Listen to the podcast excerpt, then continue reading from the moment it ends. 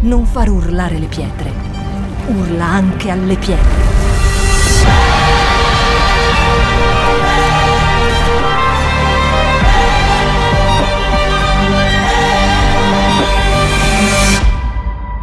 Shout 2022.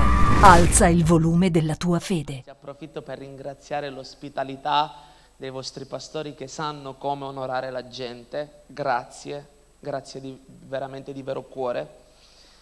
Eh, e quindi l'ho preparata stanotte perché sabato sera arrivo da vari viaggi, non sto a raccontarmi la mia vita, la mia, quello che faccio, ok? Eh, diciamo che sono stati tutti un viaggio dietro l'altro e quindi non ho avuto tutto questo grandissimo tempo per. E poi quando stavo per prepararmi, Dio mi ha detto no, perché ho detto aspetta, ho detto va bene, aspetto, sempre all'ultimo. E ieri sera, mentre pregavamo qui con i ragazzi, Dio mi ha detto voglio che predichi su una chiesa matura. Io credo che Dio, cioè noi ci troviamo nel tempo di Dio e il tempo di Dio è un tempo profetico per la sua Chiesa. Cosa intendo per un tempo profetico? Un tempo dove Dio sta cercando una Chiesa matura. E quando parlo di Chiesa, la Chiesa non è fatta dei vostri, quanto sono? Quattro? No, sei. Vedo un sacco di pastori qua, dei vostri sei pastori. La Chiesa è fatta di ognuno di noi. Una chiesa matura o immatura non dipende per forza dai vostri leader, ma una chiesa matura o immatura dipende da ogni membro della chiesa. Perché l'Apostolo Pietro che cosa ci dice?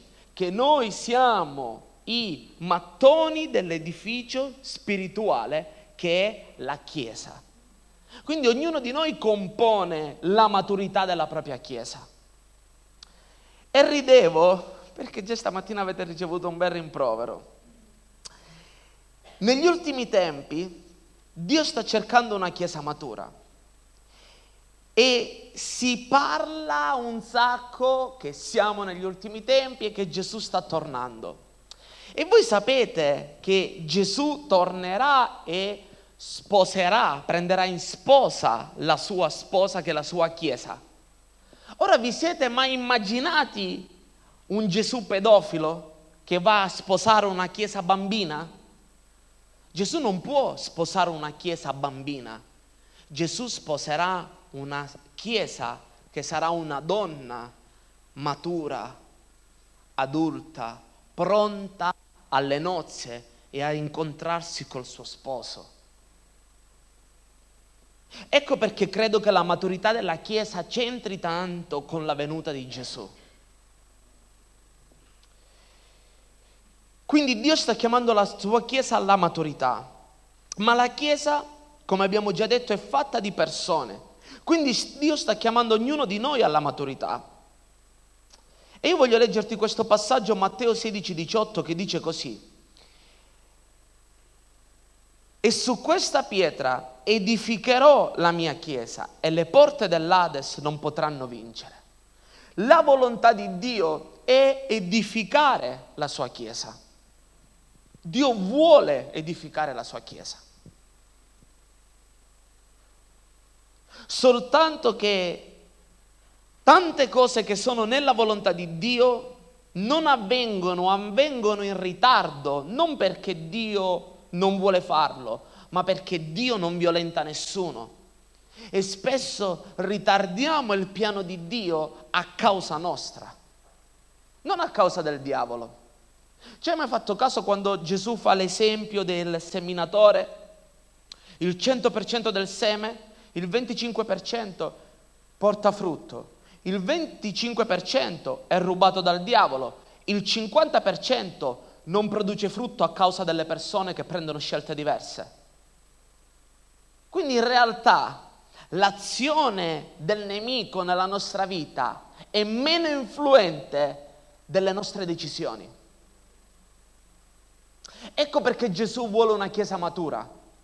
Perché nella maturità noi possiamo scegliere e fare le scelte giuste. E io voglio darti questa mattina cinque consigli o cinque indicazioni per vedere dove dobbiamo maturare o quali sono le caratteristiche di una Chiesa matura e quindi cosa dobbiamo fare noi nella nostra vita personale per essere maturi. Forse alcuni si troveranno in tutti e cinque messi male, forse alcuni in due, forse in tre, forse in quattro, forse alcuni diranno no pastore, io sono perfetto, quando finiamo il gospel scendo e facciamo, ci facciamo una foto, così da farmi l'autografo. Primo, una chiesa che non si lamenta. E voglio leggerti numeri capitolo 21 dal 5 al 7. Dice così. Il popolo parlò contro Dio, contro Mosè e disse, perché ci avete fatti salire fuori dall'Egitto per farci morire in questo deserto?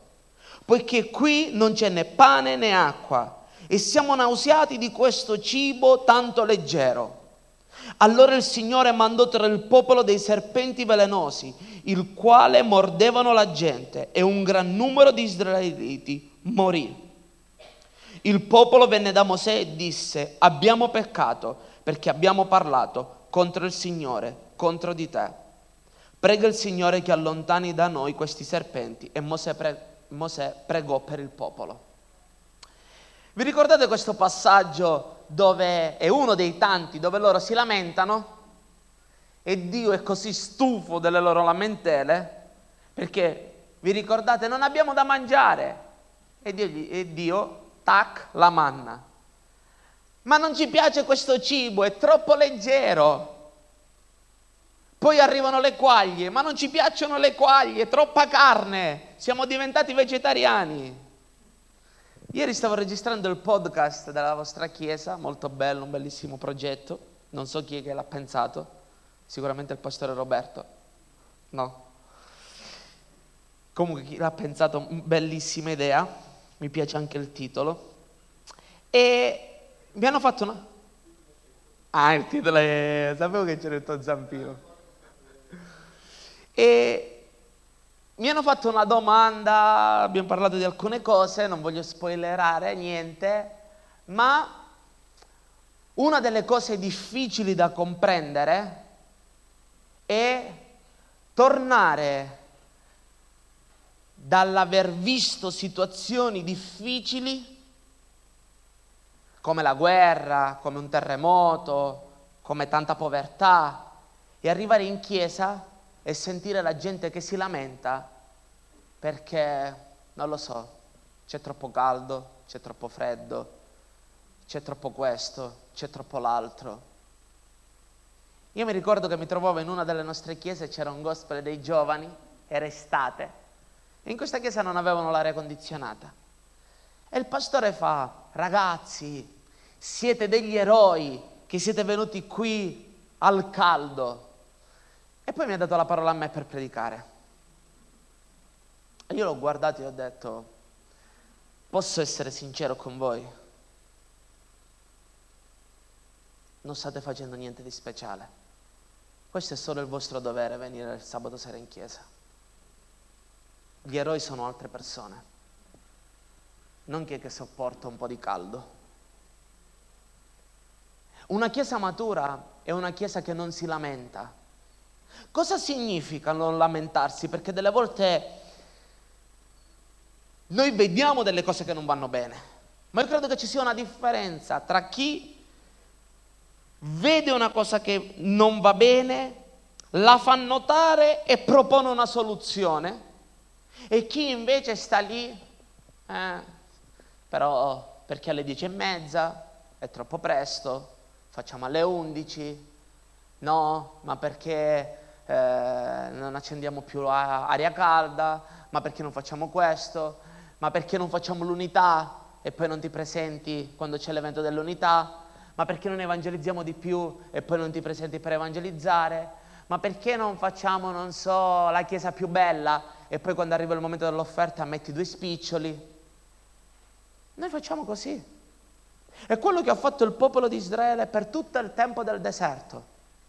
Ma sai perché il popolo di Israele viveva lamentandosi? Al posto di vivere di gloria in gloria, di vittoria in vittoria, loro vivevano di lamentela in lamentela. Perché chi non fa niente è predisposto a lamentarsi. Loro non facevano niente, perché loro non, non lavoravano, non zappavano la terra, non dovevano conquistare niente, non stavano combattendo delle battaglie. Loro vagavano per il deserto, Dio gli diceva di fermarsi, Dio accendeva l'aria condizionata de- di giorno, il riscaldamento di notte, i vestiti erano sempre perfetti, non si consumavano e con i bambini che crescevano, tu ti immagini che gli crescevano pure i vestiti insieme? Ci avevano i vestiti miracolosi, le scarpe non si consumavano, anche se facevano chilometri e chilometri e chilometri. Io ho dovuto cambiare le gomme del furgone e mi è venuto un collasso. Tu ti immagini che tu cammini, fai, ho fatto 30.000 chilometri in 5 mesi per andare in Ucraina e tu hai sempre le gomme nuove? Loro così, tutto era sempre nuovo, la mattina si svegliavano come oggi in hotel, arrivi e c'è la colazione pronta. Bello, tac, prendi la tua colazione, poi o ho sete, aspetta, Dio apre la roccia, un bel bicchiere d'acqua fresca e vivi la tua vita tranquillo. Stai sempre a casa, ti dedichi ai bambini, cioè fai la bella vita in vacanza. Proprio perché vivevano così, si lamentavano sempre di tutto. Sai perché tu sei predisposto alla lamentela? Perché non stai servendo nel regno di Dio. Perché chi serve nel regno di Dio, ma senza disprezzare un servizio che puoi fare in chiesa, chi serve veramente, non chi viene a pulirsi la coscienza, faccio un turno di servizio d'ordine, faccio un turno di bambini, quello è pulirsi la coscienza. Chi serve veramente, chi fa due, tre, quattro, cinque, sei cose, perché se tu ti rendi conto, la Chiesa gira sempre su 10-15 persone. E gli altri dove sono? Cosa fanno? Si lamentano. Noi sappiamo che uno dei motivi per cui il popolo di Israele non entra nella terra promessa è proprio a causa della lamentela. E come abbiamo detto c'è lamentela e lamentela, perché c'è la lamentela di una persona che vede qualcosa che non va e fa di tutto per cambiarla, e c'è chi si lamenta e basta. Una persona matura e una chiesa matura, quindi a sua volta una chiesa matura, è una persona che vede i difetti e propone delle soluzioni. Può andare dal pastore e dire, pastore, ne so, la chiesa nera non mi piace, tieni mille euro per dipingerla tutta. cioè, se tu vedi una cosa che non va, subito, questa è la mia soluzione. Forse non verrà accettata, ma tu la proponi e questo ti fa innocente davanti a Dio. Non ti stai soltanto lamentando, ma stai facendo qualcosa per cambiare quella situazione perché mio figlio è, è ribelle, non vuole venire in chiesa. Certo, a casa tua tu parli male dalla mattina alla sera della chiesa, di Dio, dei pastori, del tuo leader, ci credo che tuo figlio non vuole andare in chiesa. Neanch'io andrei in chiesa. Mi sa che stamattina... Secondo, una chiesa, per questo io dico, io lo so perché non mi invita il pastore Roberto. Io lo so. Una chiesa che lavora, perché una chiesa matura è una chiesa che si dà da fare. Il popolo di Dio non può essere un popolo di scansa fatiche. Anzi, il suo popolo deve essere conosciuto perché produce frutti nel regno di Dio. Vi ricordate quel famosissimo passaggio che dice vivete con il reddito di cittadinanza? Ah no, eh, scusa, volevo dire chi non lavora non mangia. Giusto? Mi sembra che c'è scritto nella Bibbia, chi non lavora non mangia. Mm, interessante. Non sono contro il reddito di cittadinanza per le persone che hanno bisogno, ma il principio è sbagliato. Io personalmente potrei prenderlo. Adesso tanto lo stanno togliendo. Ma io personalmente per tutti gli anni potrei prendere, con tre figlie, prenderei pure tanto. Ma io ho scelto e ho detto no, io non voglio essere campato dallo Stato. Sai perché? Perché io credo che un figlio di Dio deve produrre. Noi siamo stati chiamati a dare, non a prendere. Noi siamo stati chiamati a dare, non a trattenere. Chie- una chiesa matura è una chiesa che produce, produce frutti. Quindi una chiesa matura è, è fatta da persone che producono nella loro vita. Producono frutti nel regno di Dio. E vi voglio leggere un passaggio Giosuè 1, 2. Dice così. Mosè mio servo è morto.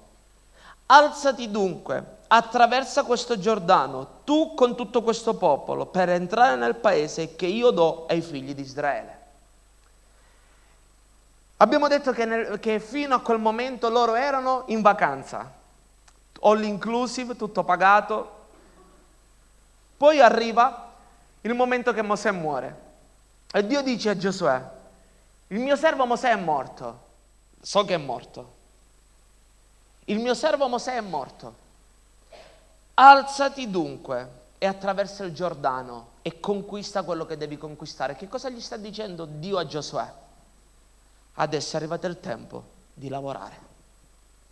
Da Giosuè in poi Israele deve faticare per conquistare quello che Dio gli ha dato.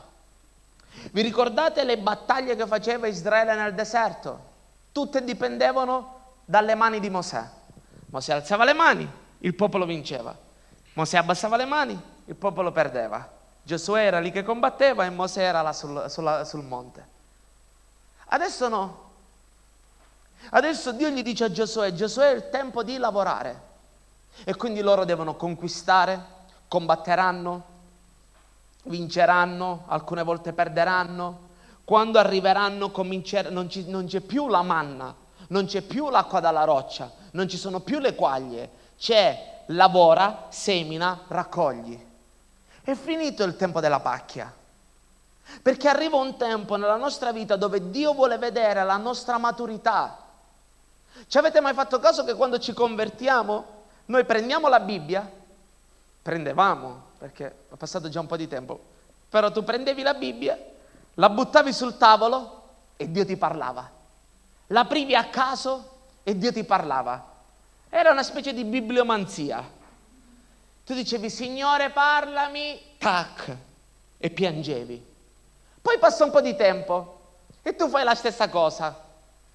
Apri, le, le, le, tutte le piaghe cadranno su di te. No, il Signore adesso. E vedi che Dio non ti parla più così.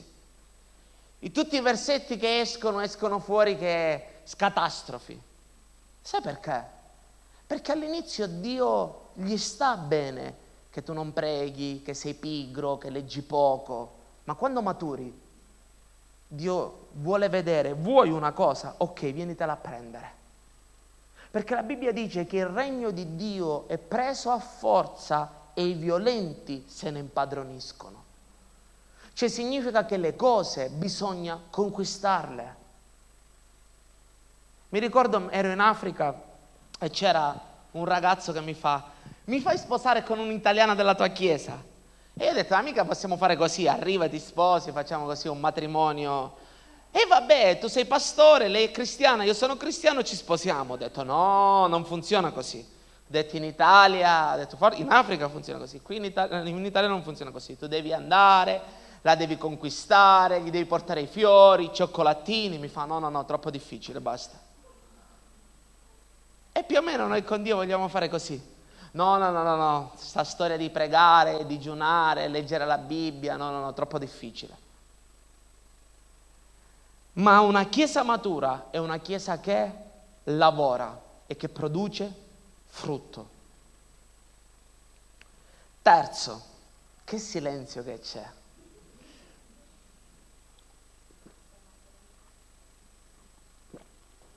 Una chiesa che affronta le sfide della propria generazione.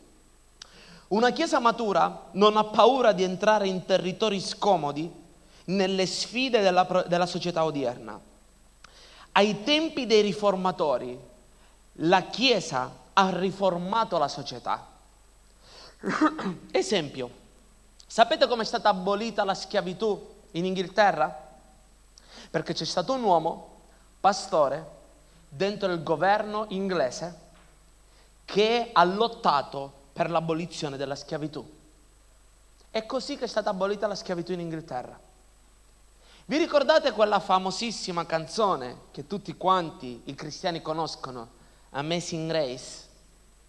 È la canzone di un negriero che trasportava eh, africani in eh, Sud America, Europa, dove c'erano tutte le piantagioni, dove c'era bisogno per venderli come schiavi.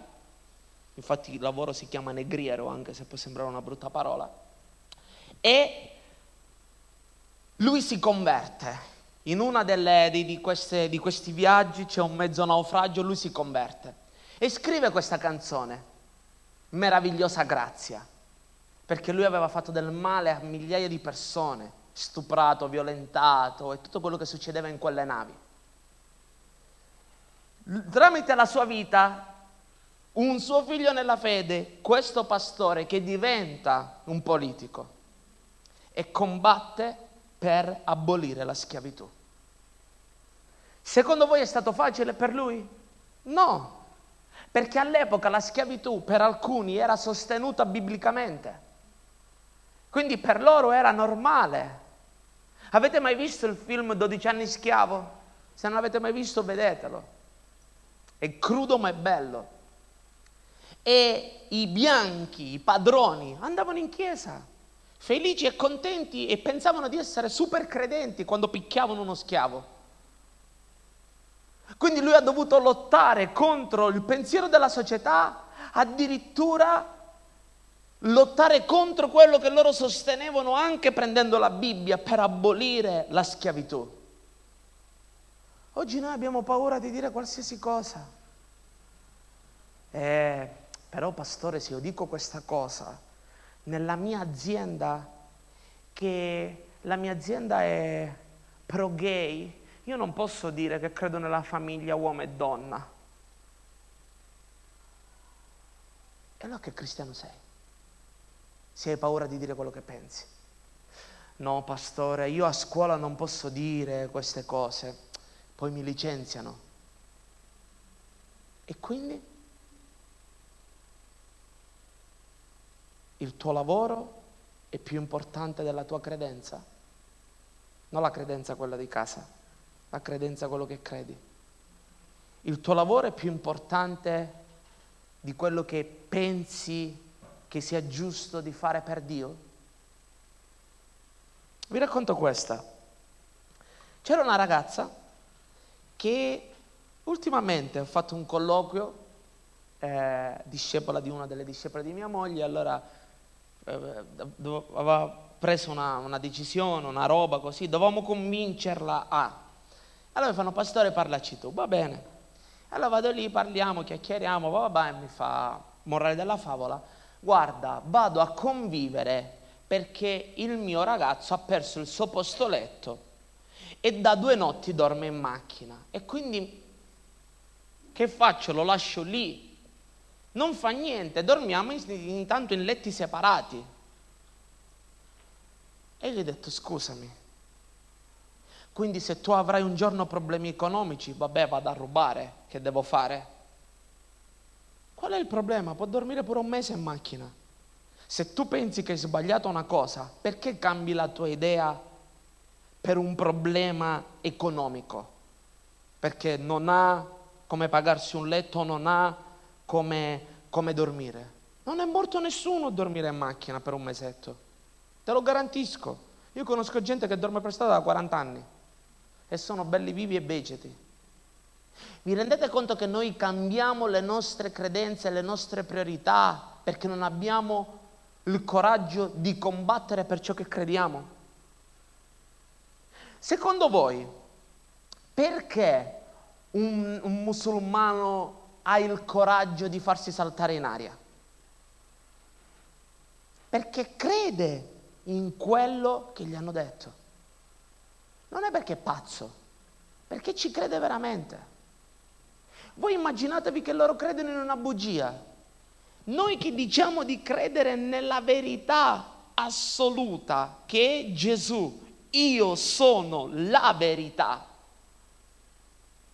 non abbiamo la forza per combattere in ciò che crediamo. Matteo 5, 14, 15 dice, voi siete la luce del mondo. Una città posta sopra un monte non può essere nascosta e non si accende una lampada per metterla sotto un recipiente. Anzi, la si mette nel candeliere ed essa fa luce a tutti quelli che sono in casa.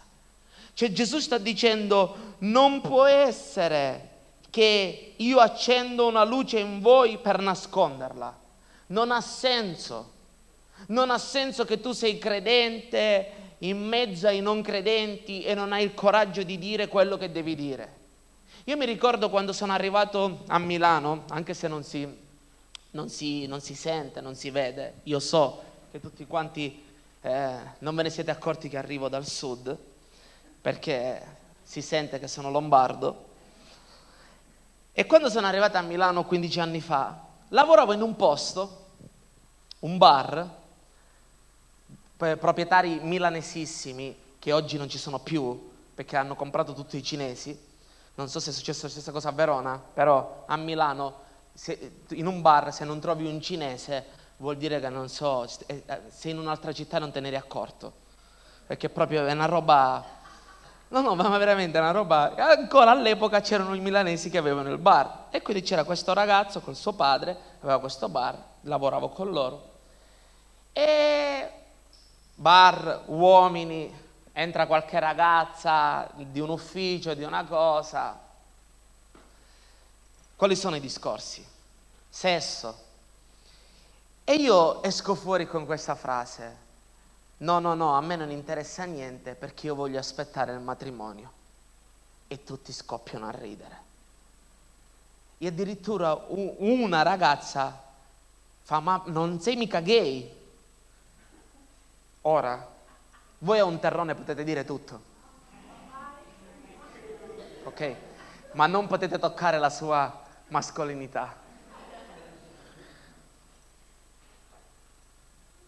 Io mi sono stato zitto e ho continuato a dire quello che credevo, anche se era umiliante. Perché non importa essere umiliati dagli uomini. Quello che importa è essere luce in mezzo a quelli che non hanno una luce. E Gesù lo dice così chiaro che non si accende una lampada per metterla sotto un recipiente. Cioè avete presente una lampada, metti un recipiente sopra. Cosa farà la lampada? Niente. Ci sta dicendo, se voi non fate quello per cui siete nati, portare luce, non servite a niente. E un servo che non serve, a cosa serve?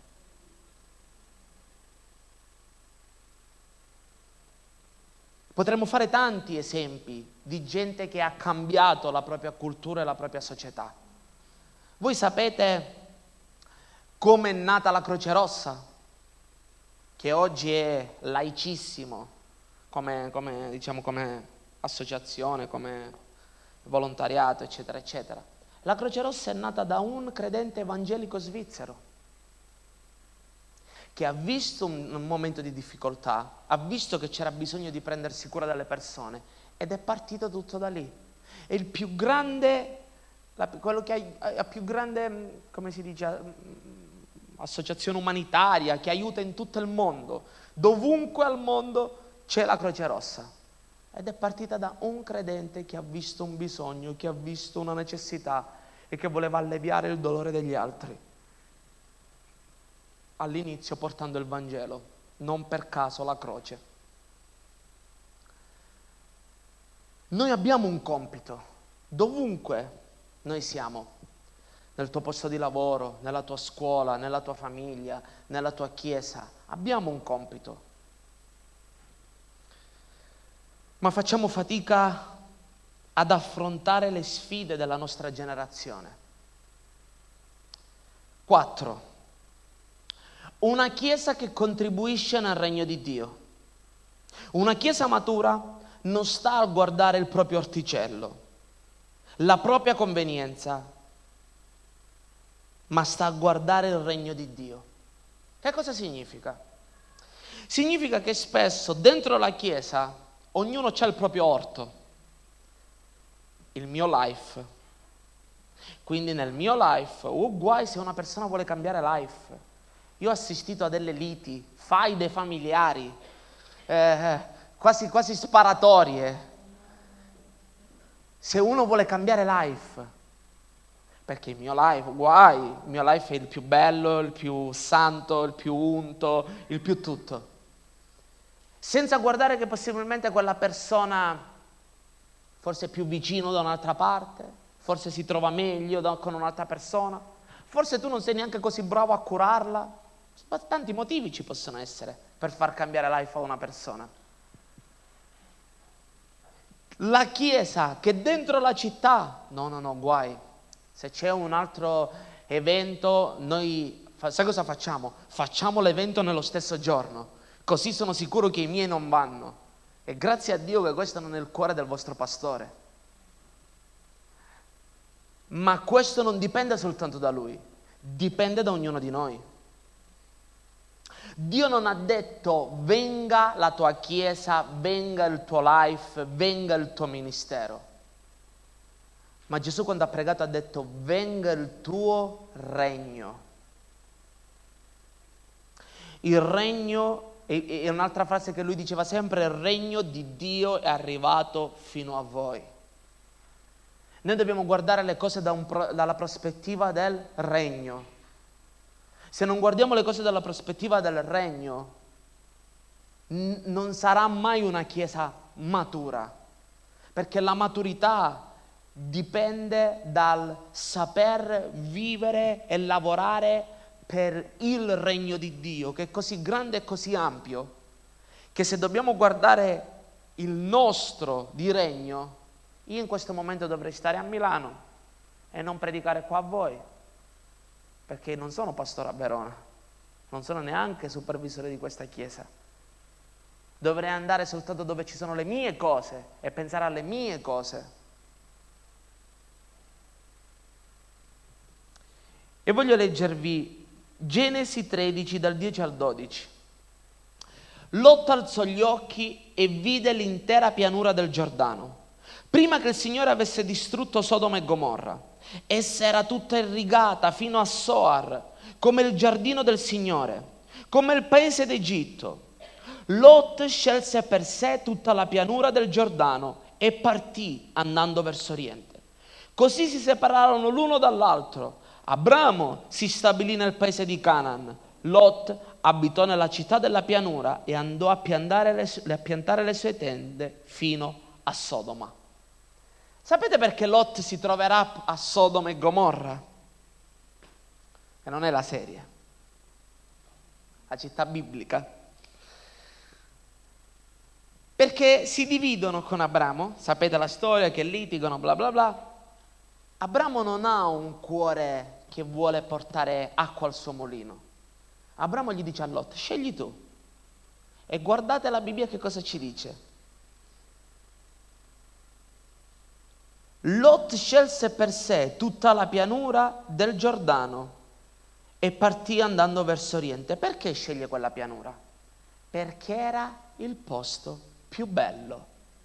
La Bibbia dice che era era tutto irrigato fino a Soar, come il giardino del Signore, come il paese d'Egitto. L'avidità di Lot distruggerà quello che Dio gli aveva dato e la sua intera famiglia. Perché la moglie muore e le due figlie fanno incesto col padre. E da quella discendenza arrivano i nemici di Israele. Perché? Per una scelta. Prima il mio, quello che avanza agli altri. Pastore, siamo in un tempo di crisi, come ci puoi dire di uh, uh, sostenere un bambino? Pastore, siamo in un tempo di crisi, come ci puoi dire di farlo, mandare le, so, le, coperte in Ucraina? Non vedi che qui non riusciamo neanche ad accendere il riscaldamento? In teoria, peggio va, più dovremmo dare, perché è seminando che si raccoglie. Tu non sei nato per trattenere, ma per dare.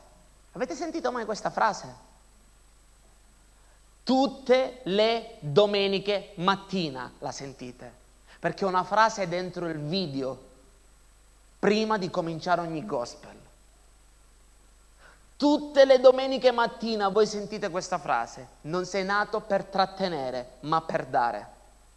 Ma da qua ci entra, e da qua ci, anzi neanche entra, è impermeabile il nostro orecchio. Vi ricordate la storia di quella donna che ha un bisogno e riempie vasetti fino a quando ci sono vasi e l'olio del suo vaso si ferma quando si fermano i vasi. Questo è un principio spirituale. Dio darà a noi fino a quando noi daremo ad altri. E questo vale per tutto. Uno dei problemi della Chiesa, lo dicevo ai pastori ieri mattina, uno dei problemi della Chiesa italiana oggi è l'obesità spirituale. E ci farò una predica su questo. Noi veniamo in chiesa, facciamo la scuola biblica, ascoltiamo le prediche su YouTube, tutto quello che tu vuoi, per mangiare, per ricevere. Buono? Certo. Ma se non dai ad altri quello che tu hai ricevuto, se tu non consumi quello che hai mangiato, cosa diventi? Obeso. Un po' come me che devo dimagrire. E l'obesità che cosa porta? Malattie. Come nel fisico, come nel naturale porta malattie, anche nello spirituale porta malattie. Perché tu solo vuoi, vuoi, vuoi, vuoi. Tutte le domeniche mattina io non sento, e quasi mai, o forse raramente, un'amministrazione dove si parla di diamo, andiamo, raggiungiamo, preghiamo per gli altri, ma è sempre sei triste, sei abbattuto, il Signore ti consolerà, questo, hai un problema a casa, non sai come arrivare al fine, no, il Signore provvederà. Ragazzi, basta, io mi sono rotto le scatole di una chiesa così. Noi non possiamo andare avanti in questo modo perché Dio ha lasciato il suo popolo sulla terra per fare la differenza, non per vivere dammi, benedicimi, aiutami, sostienimi. Quinto, una chiesa che prepara il ritorno del suo sposo. Stiamo dicendo cinque caratteristiche di una chiesa matura, una chiesa che prepara il ritorno del suo sposo. Una chiesa matura vuole incontrare il suo sposo. Cosa dice in Apocalisse? Maranata, vieni Signore Gesù. Ma come facciamo a dire a Gesù di tornare se noi non siamo pronti per, per riceverlo? Se la Bibbia dice che lui deve trovare una chiesa pura, senza ruga e senza macchia, già soltanto guardando me stesso vuol dire che non può tornare. Sono due le cose, o non torna, o non può tornare, o rimarrò qua. Spero di non rimanere qua, perché se dice che la chiesa è pura, senza ruga e senza macchia, mi guardo allo specchio e già io sono squalificato. Quindi vuol dire che c'è qualcosa che dobbiamo ancora raggiungere, che non abbiamo raggiunto. Una maturità che ancora non abbiamo raggiunto. Ognuno di noi singolarmente e collettivamente. E voglio leggerti Matteo 24,14 che dice, e questo Vangelo del Regno sarà predicato in tutto il mondo, affinché ne sia resa testimonianza a tutte le genti, allora verrà la fine. Una cosa certa io posso dirti, Gesù non tornerà fino a quando il Vangelo non verrà predicato in tutto il mondo, ma fino a quando tu vieni soltanto la domenica in chiesa non stai aiutando, perché tu già lo conosci il Vangelo. Tu lo sai che per la venuta di Gesù, se tu frequenti o non frequenti la chiesa, non cambia tanto? E non ti sto dicendo di non frequentare la chiesa, ma ti sto dicendo per la venuta di Gesù. Gesù verrà quando il Vangelo sarà predicato in tutto il mondo, allora verrà la fine. Il venire in chiesa serve per comprendere la necessità di predicare il Vangelo e quindi o andare personalmente o aiutare qualcuno che va.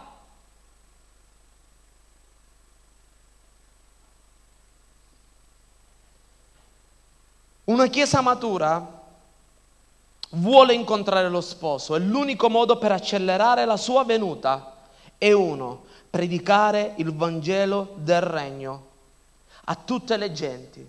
Tu dici, ma va bene, è vicino. Sai quanti miliardi di persone siamo? 8 miliardi. Aspetta che mi metto per fare la foto.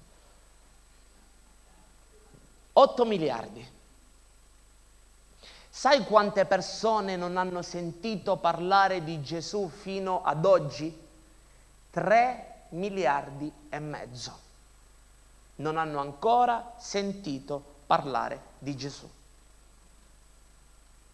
E sapete dove si trovano questi 3 miliardi e mezzo, la maggioranza di questi 3 miliardi e mezzo? In una cosa che si chiama finestra 1040 dal parallelo e il meridiano 10-40. Ed è una finestra che prende un pezzo eh, dell'Europa, un pezzo dell'Asia e del Nord Africa, dove ci sono i posti più musulmani, dove ci sono i posti con più persecuzione, escludendo Corea, e alcuni altri paesi sparsi, quasi tutti sono concentrati lì. Sapete quanti missionari italiani ci sono in giro per il mondo?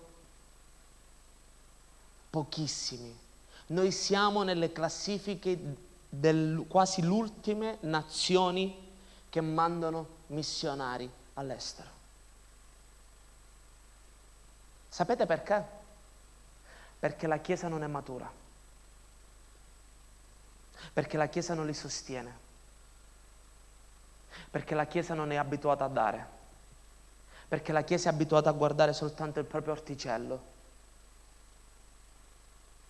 Sapete quanta gente c'è che ha già fatto tutto quello che può, lavorano, fanno tutto quello che possono per cercare di... Sapete quanti pastori in Italia ci sono che non sono a tempo pieno e quindi devono lavorare e curare la Chiesa allo stesso tempo, sono così esauriti che poi o abbandonano il ministero o si sviano o chiudono la Chiesa o alcuni tentano il suicidio. Più dell'80% dei pastori in Italia non viene sostenuto dalla propria Chiesa locale. Sapete in Italia quante, chiese, quante città non hanno una chiesa? Cinque, più di 5.000, dai 5 ai 6.000 città italiane non hanno una chiesa. Sapete quante chiese registrate in Italia ci sono? Che noi conosciamo? A parte quelle, sai, che non sono registrate da nessuna parte, ce ne sono alcune. Ci sono più di 5.000 chiese in Italia. Sai cosa basterebbe? Basterebbe una coppia per ogni chiesa per raggiungere tutta la nazione. Perché questo non avviene? E io mica posso dare una coppia che lavora nella mia chiesa per un'altra città, io ne ho bisogno qua. Io mica posso dare qualcuno in un'altra nazione, io ne ho bisogno qua. Ma è questo quello che Dio ci ha insegnato? No. Ecco perché credo che la Chiesa debba maturare. E mentre ci alziamo, pastore, perché ci stai predicando questo? Perché io credo che sia il tempo che Verona entri in un altro livello di maturità. Perché vuol dire che Dio ha qualcosa di speciale per voi, ma non lo raggiungerete se non arrivate a una maggiore maturità. E questo non può stare nelle spalle dei vostri pastori. Questo è in ognuno di voi che vi sentite parte di questa Chiesa, che componete questo edificio spirituale, mattone per mattone. Ognuno di voi è importante, ognuno di voi può fare la sua parte. Perché il regno di Dio non, ho, non, è fatto per le persone che vogliono correre singolarmente, il regno di Dio è fatto per la collettività, per la sua Chiesa insieme. Vi ricordate negli Atti degli Apostoli quando avvengono momenti sovrannaturali dove tutti quanti vengono riempiti di Spirito Santo? Nessun, non, non ci sono altri casi. Giorno di Pentecoste, tutti riempiti di Spirito Santo perché erano insieme, con una sola mente, con un solo cuore, riuniti a pregare. Quando arresto, quando hanno le prime persecuzioni e chiedono a Dio grazia, erano di nuovo riuniti con una sola mente e con un solo cuore. E furono tutti riempiti di Spirito Santo e il luogo dove si erano riuniti tremò.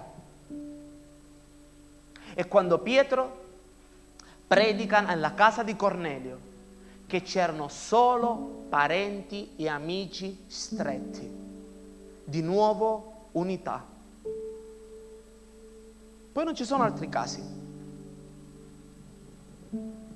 Abbiamo casi di persone che gli apostoli impongono le mani, vengono battezzati di Spirito Santo, tutto quello che tu vuoi, ma così senza che nessuno preghi, senza che nessuno imponga le, mani, imponga le mani, che tutti quanti ricevono la stessa cosa, solo in questi tre casi, e sono tre casi dove la Bibbia sottolinea che erano insieme, uniti. Forse Dio vi sta chiamando all'unità. Perché non ci può essere maturità senza unità. E forse prima dell'unità fuori, con gli altri pastori, ci vuole l'unità qui dentro, di un solo cuore, di un solo spirito, di un solo desiderio, vedere il suo regno venire. Mentre adoriamo Dio,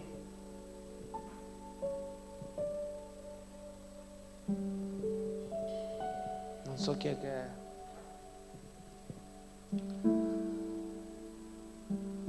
Io voglio chiedere di chiudere i tuoi occhi.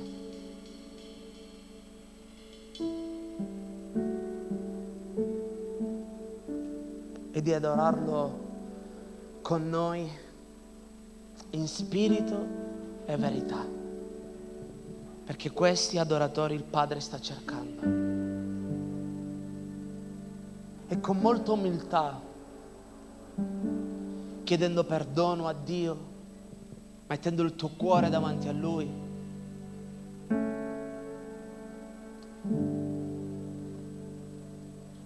Alleluia.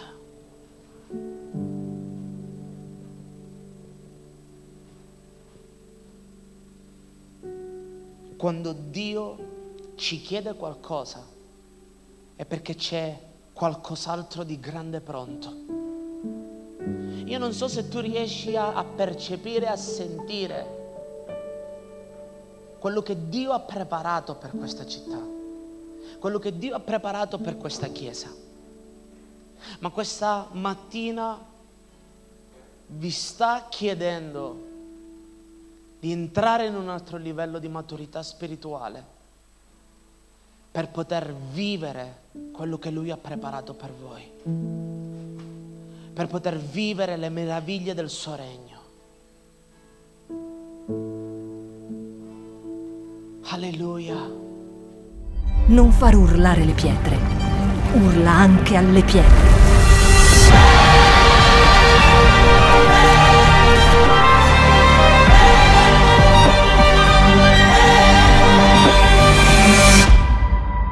Shout 2022.